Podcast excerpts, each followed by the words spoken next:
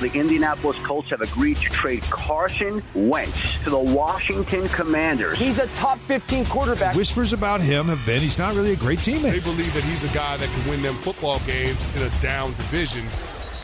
ESPN Radio.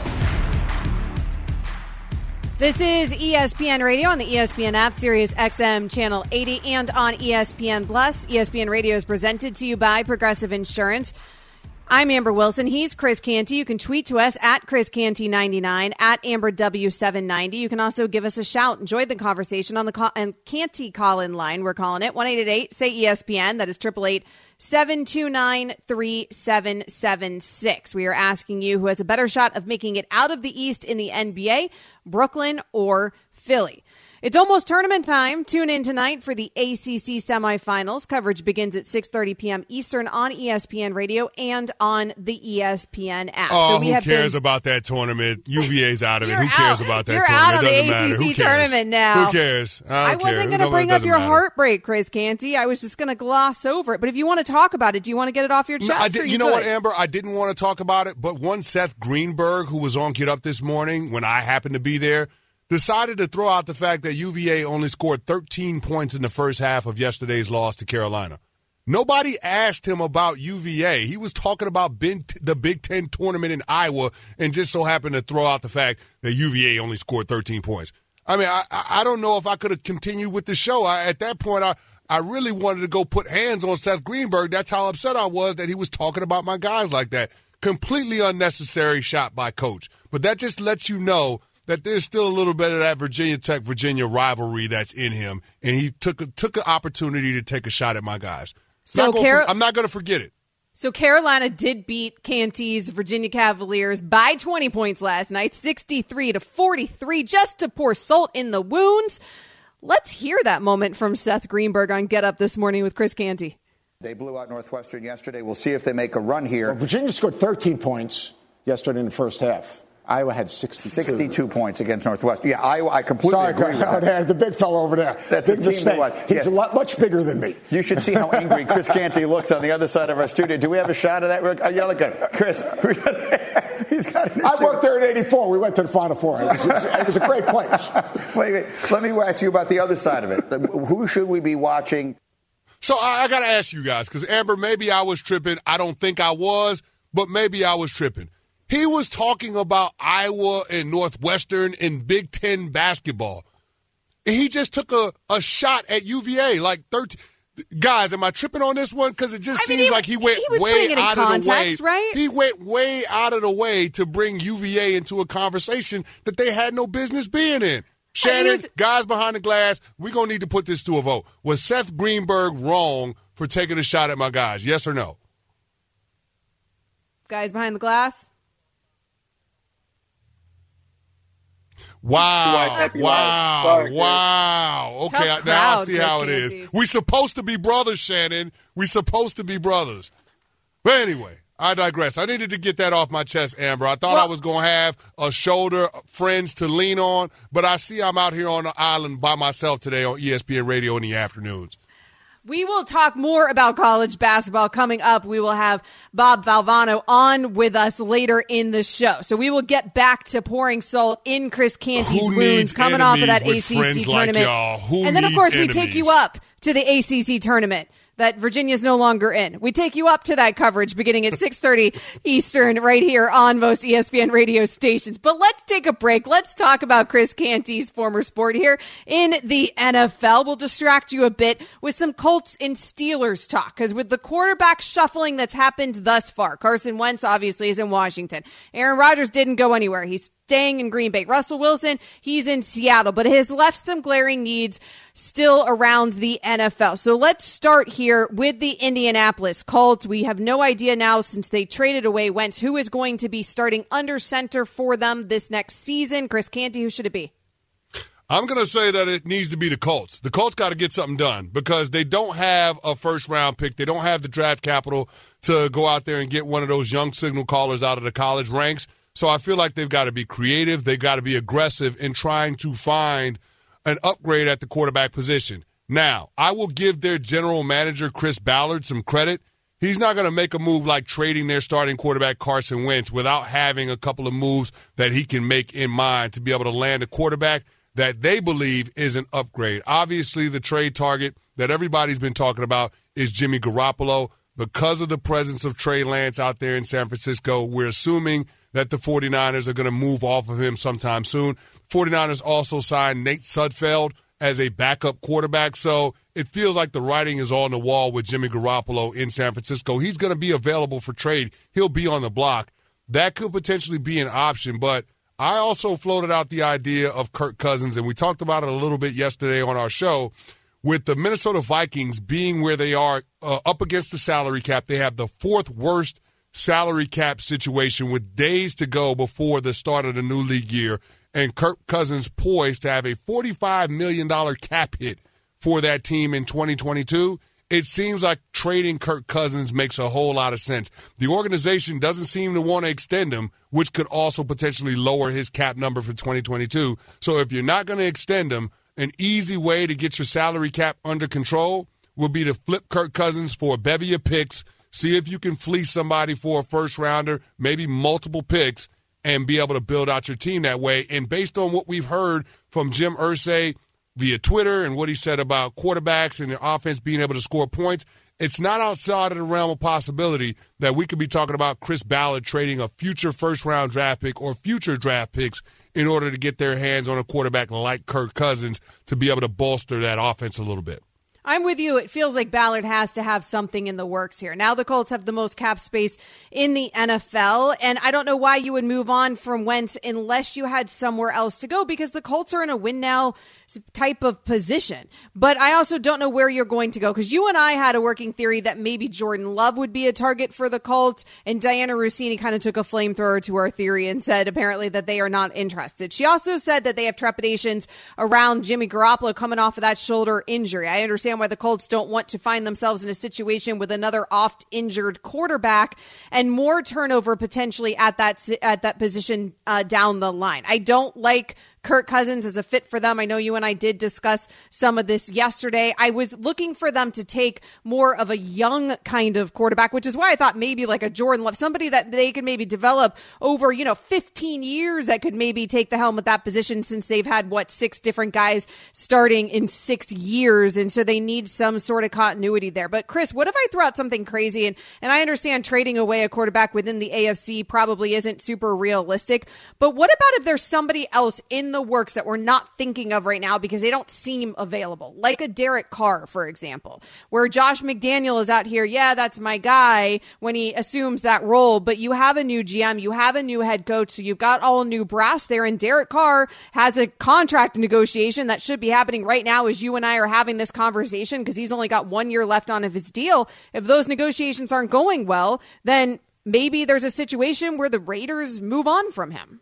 Uh, that's a possibility. I, would be interested to see what happens. Now, the Raiders are not up against the cap like the Minnesota Vikings are, but it's a similar circumstance in terms of a new regime, and it's not outside of the realm of possibility that the new regime wants to have their own guy at quarterback, and they might not be sold on the incumbent. So, from that perspective, and also the fact that you are in a situation where Derek Carr is in the last year of his deal – there, there could be something to that. The only thing that I would say, just to push back on that, Amber, is that Josh McDaniels, I'm not sure that he would take the job with the Las Vegas Raiders unless he was sold on Derek Carr being the guy moving forward. It's a season that we all praise Derek Carr for because of all of the adversity that this team had to overcome and his leadership role as a part of that process. I don't know that you would want to move on from a guy like Derek Carr because it's going to be able to, it's going to be hard to replace that kind of production. Right now, Derek Carr is a top 10 quarterback in the National Football League.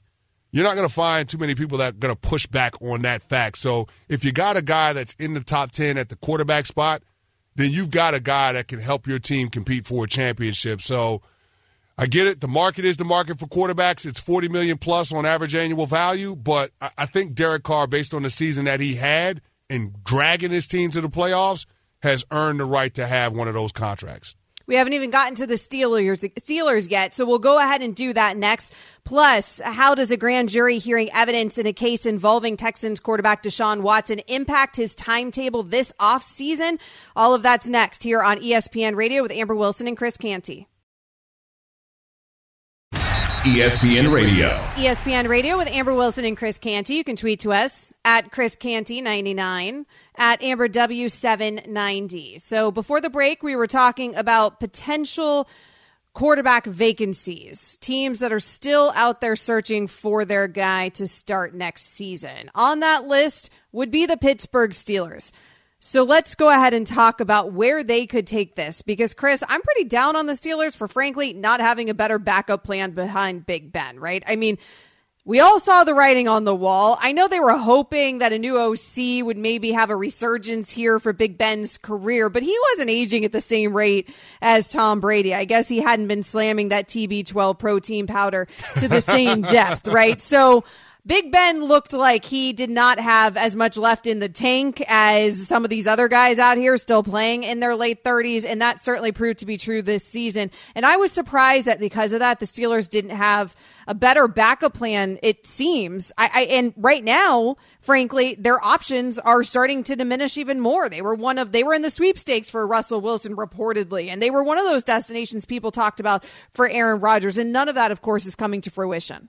And Amber, you know, it's one of those situations that we see around the National Football League with teams that hang on to legendary quarterbacks a season or two longer than they probably should. They end up in a situation like Pittsburgh, where you've got salary cap issues that you try to get under control. You've got constraints. You can't necessarily find a succession plan for that quarterback, and your team is not bad enough where you're picking at the top of the draft where you find most of your franchise quarterbacks. So it's a situation now where there aren't a lot of easy answers as to what what the quarterback situation is going to look like in Pittsburgh. But I can promise you this: it won't be Mason Rudolph and it won't be Dwayne Haskins as QB one to start off Week One. I just don't see that happening. And so with the lack of available options via the trade market or free agency that seem attractive for the Steelers, I, I think they go with the NFL draft. I think they go all in on one of these prospects, and I know our Todd McShay has linked Malik Willis from Liberty University, the quarterback out of there, to the Pittsburgh Steelers with the 20th overall pick.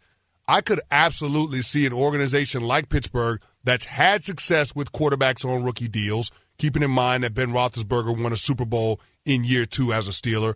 I could absolutely see a scenario where they draft Malik Willis and they build out the entire offense – around what that young man does well, which is the ability to use his legs not only as an opportunity to extend the down in passing situations, but also as a threat to run. With Najee Harris and Diontae Johnson and Chase Claypool, it seems like that would be an interesting mix of young talent on the offensive side of the ball.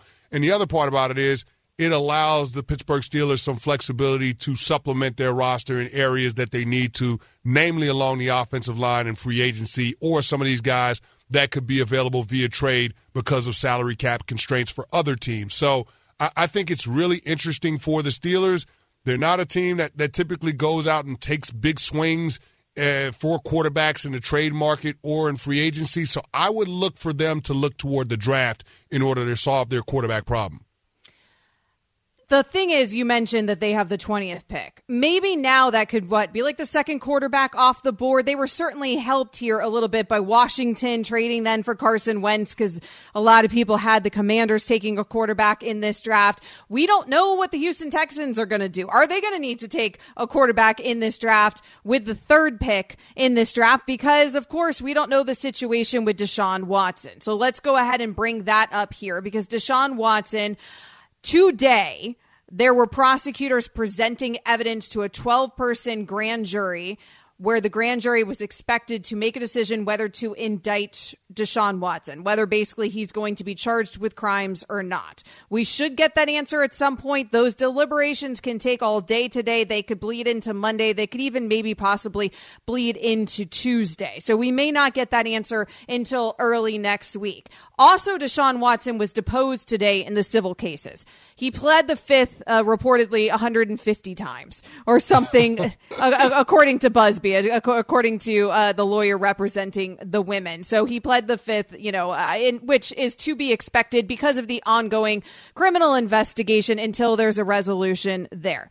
So Deshaun Watson's situation, there may be answers. I have been surprised, though, how this has been discussed here over the last, say, 48 hours, because a lot of people are expecting here that the grand jury is going to come back no charges, and then immediately somebody's going to trade for him tomorrow. And even if Deshaun Watson is not indicted here and he's not being charged with a crime, it doesn't mean by any means that he won't suffer a suspension at the hands of the NFL because the Sure. NFL, Yep. of course, has not investigated yet. They've stayed out of the way because of the impending criminal investigation and they they always have a, a a rule where they don't have their own investigation in a manner in which it could impede on a criminal investigation, right? So they go ahead and, and wait until a criminal investigation is concluded. And so we will get that conclusion one way or another. But then you would expect the NFL to hand down some sort of suspension, like with the Ben Roethlisberger situation years ago, for example.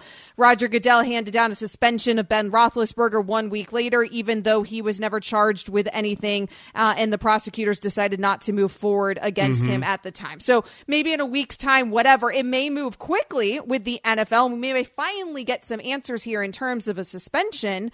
But right now, as it stands, we won't have that yet. Even if we hear today he's not being charged with crimes, of course, on the flip side, he could very well be charged with crimes. And the problem, I will say, from the legal perspective, is when the DA is taking your case to the grand jury, it's not re- typically good news. It's not typically good news for Deshaun Yeah. Watson's camp. Now, Deshaun Yeah. Watson's camp is reporting that they feel very optimistic.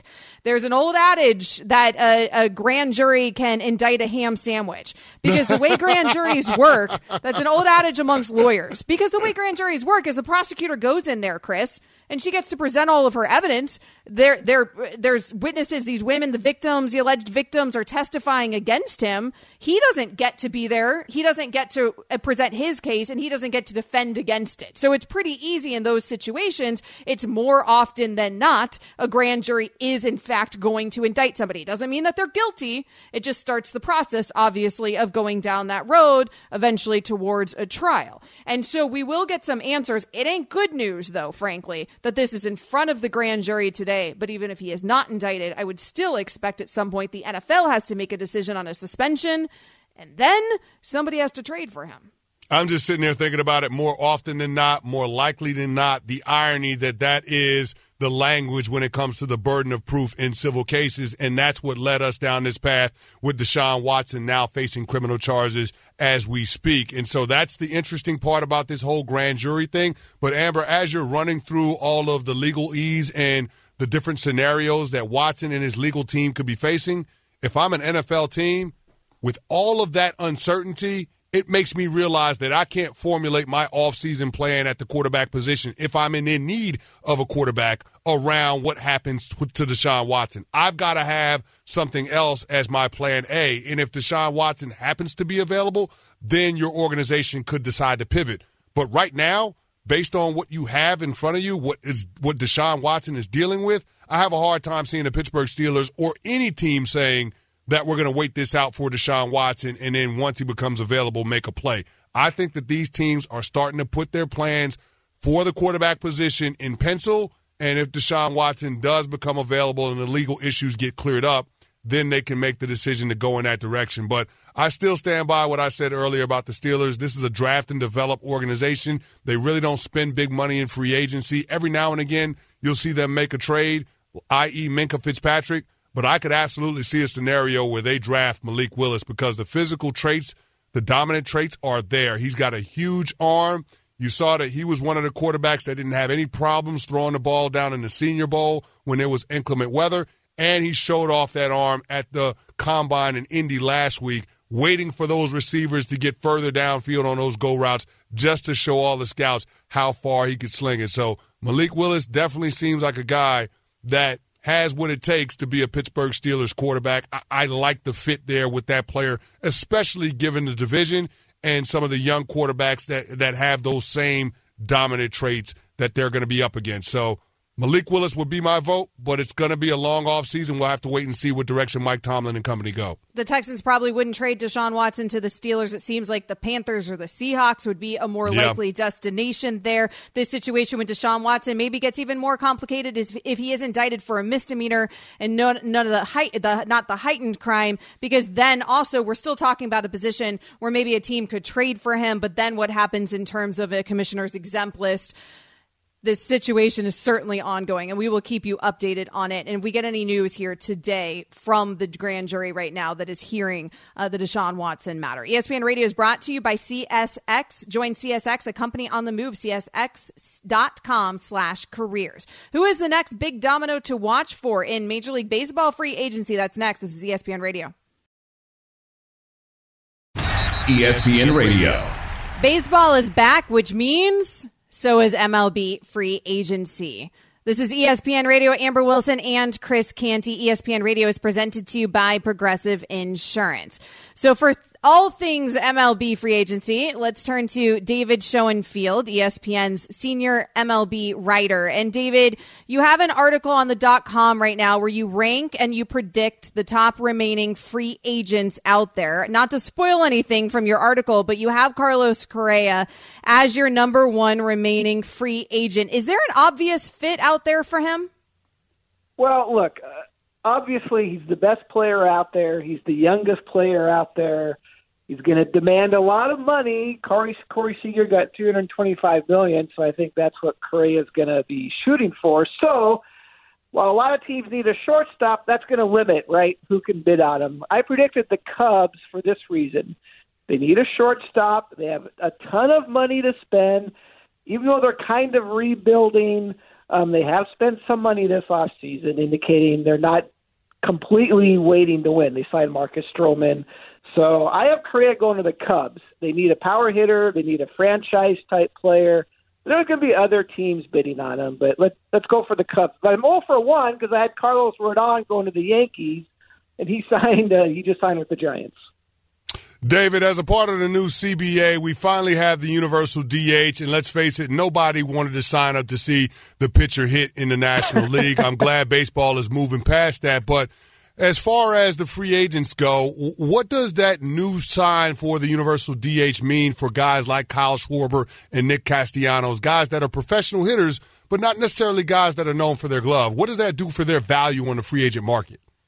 Yeah, it's huge because you have double the number of teams, right? That that will be bidding for those guys, and I'll throw in Nelson Cruz in there as well. Those are the mm-hmm. three guys clearly most affected. You know, who mostly would be viewed as AL only players. Now they can play in either league, and I get it. A lot of teams don't like to commit to a full time DH. They like to rotate players through, but more teams bidding for you means you know the better chance you get a little more money. So yeah, there's going to be big interest, especially in Schwarber and Castellanos, Nelson Cruz getting up there a little bit in age, but a lot of interest in those three guys.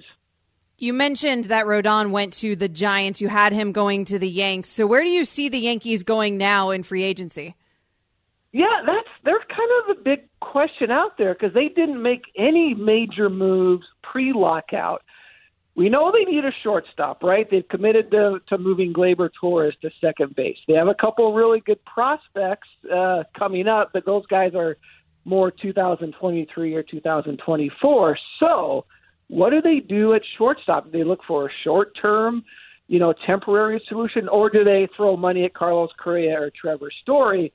we don't know. It's it's hard to read what what they're doing. They need a hitter. Their offense really struggled last year. I think they were tenth in the AL in runs scored. Uh, aside from that, I thought they were players on Rodon. Everybody needs starting pitching, um, but that market's pretty thin. You still have Clayton Kershaw. You got Zack Greinke, two older guys. Um, so I don't know. It, it seems like Correa is going to go somewhere else, but you never know with the Yankees because they do have the money to spend if they want to spend it. And that's what I was going to ask you, David, because I'm a Yankees fan, and, and I know how this team is operated when it comes to the luxury tax threshold. They've Yep. used it as a hard salary cap. And so I'm wondering if they do go out and spend big money on a guy like Trevor Story to come step in and play shortstop, what does that mean for a guy like Aaron Judge? Who is in the last year of his contract and the last year of team control, who will be a free agent after the 2022 season. What does that mean for him? Is there enough money to go around considering some of the other huge contracts that they have on their payroll?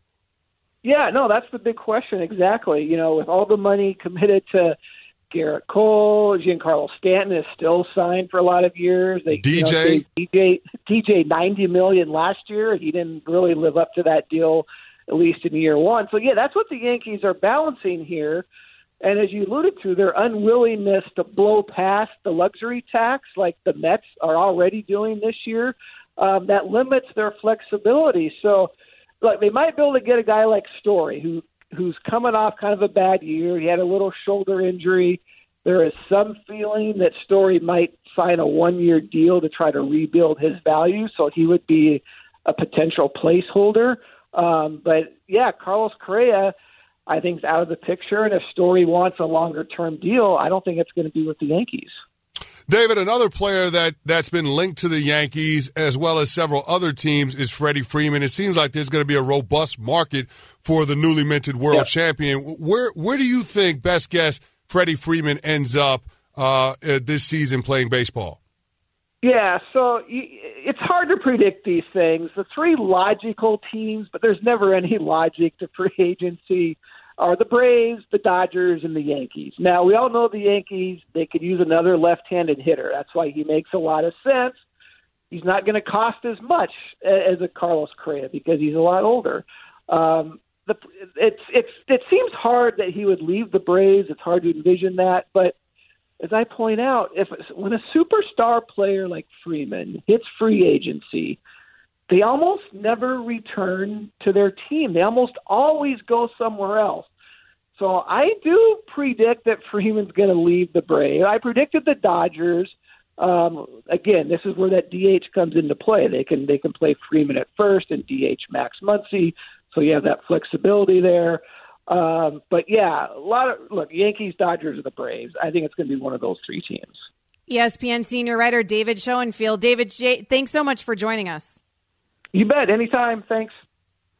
So coming up next. We haven't given the Cowboys much love this week. Everyone else has been stealing the headlines. Shockingly, we haven't talked about them much this week. So let's go ahead and do that. That's next here on ESPN Radio. ESPN Radio. ESPN Radio, Amber Wilson and Chris Canty. We have breaking news here because what would be another day here of this NFL offseason, Chris Canty, without breaking news out of the National Football League? The headlines never stop. The latest headline being that the grand jury returned nine no bills on the nine criminal complaints presented uh, in Harris County against Deshaun Watson. What that means, Deshaun Watson is not being charged with any crimes. So we do have the answer from the grand jury. We had talked about it earlier in the show.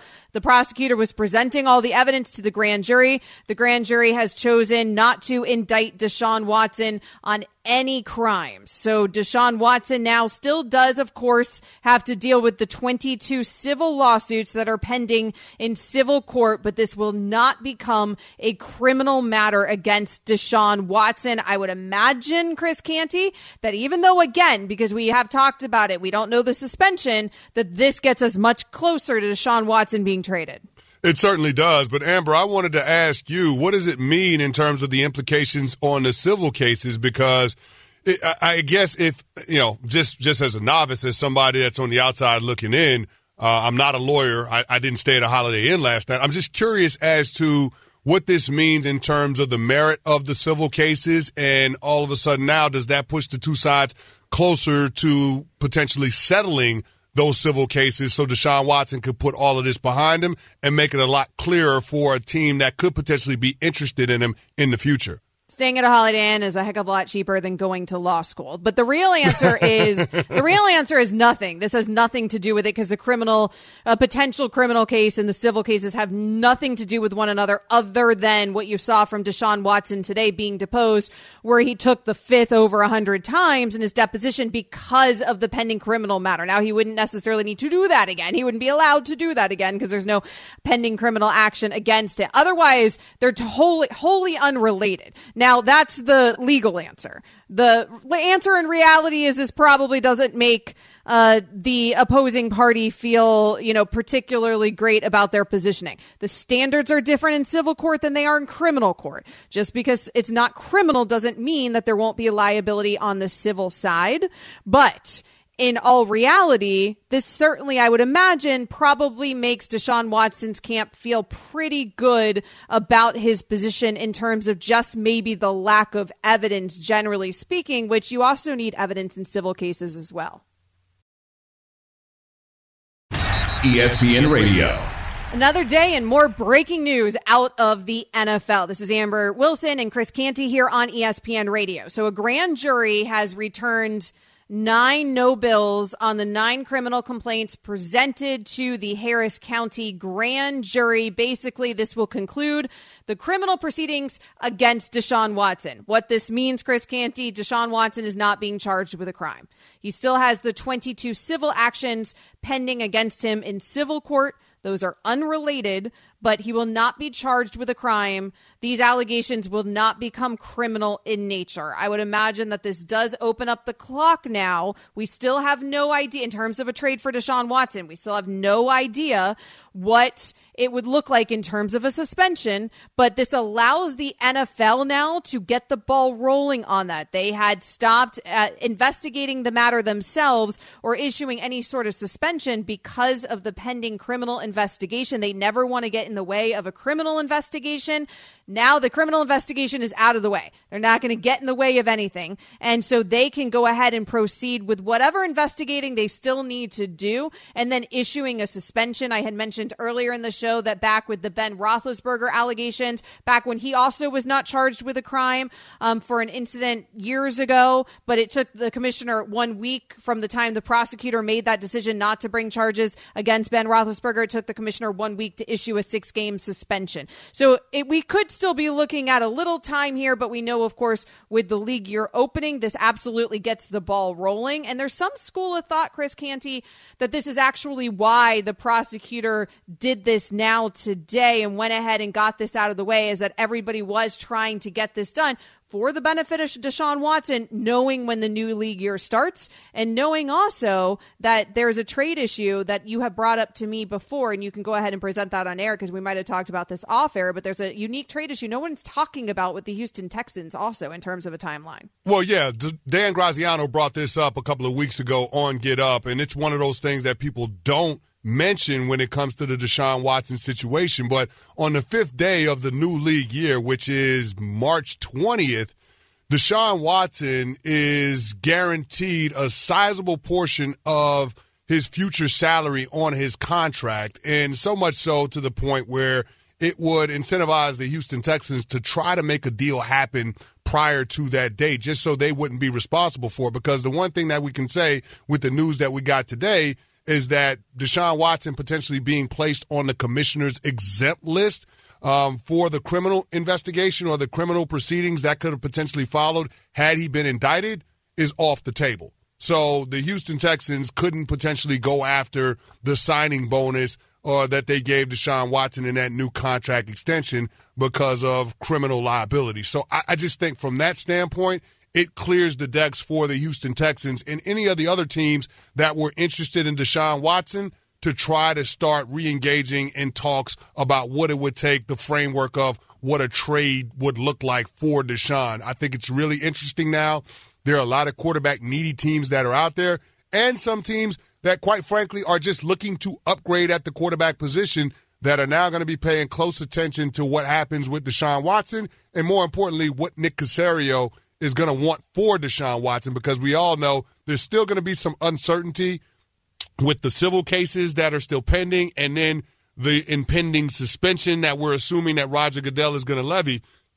But if you're one of these teams that's looking for a long term solution at the quarterback position, as far as top end talent goes, it doesn't get much richer than a guy like Deshaun Watson. You're talking about a player in his mid 20s that was top five at the position the last time we saw him on the football field he's what 26 years old? So not only was he a top five talent in his position but he's a very young talent as well and has a whole lot of years left to completely turn around a franchise or to contribute to one right away if that franchise is already in a win now type of position absolutely, I would expect the NFL to issue some sort of suspension. There are reports that the NFL has already talked to 10 of the accusers, has interviewed 10 of them. They have yet to talk to Deshaun Watson. Again, in part because they're stepping back. They are waiting for the conclusion of the criminal investigation. So there are still things here that the NFL may need to do as part of its investigation where we're not going to immediately get an answer here of how long Deshaun Watson is going to be suspended for, if in fact a suspension is issued. So, Chris Canty, how can you trade for Deshaun Watson? Realistically, yes, we're talking about a, a, an unbelievable talent uh, at a, at a prime age, and those guys don't just become available every day by Exactly. any means at that position. But the downside is could be suspended a couple games, could be suspended half a season, could be suspended an entire season. I mean, how are you weighing giving up draft capital when we're talk- probably talking about first round picks kind of draft capital and whatever else is thrown in there to the Texans without knowing how long until he's able to be available to your team?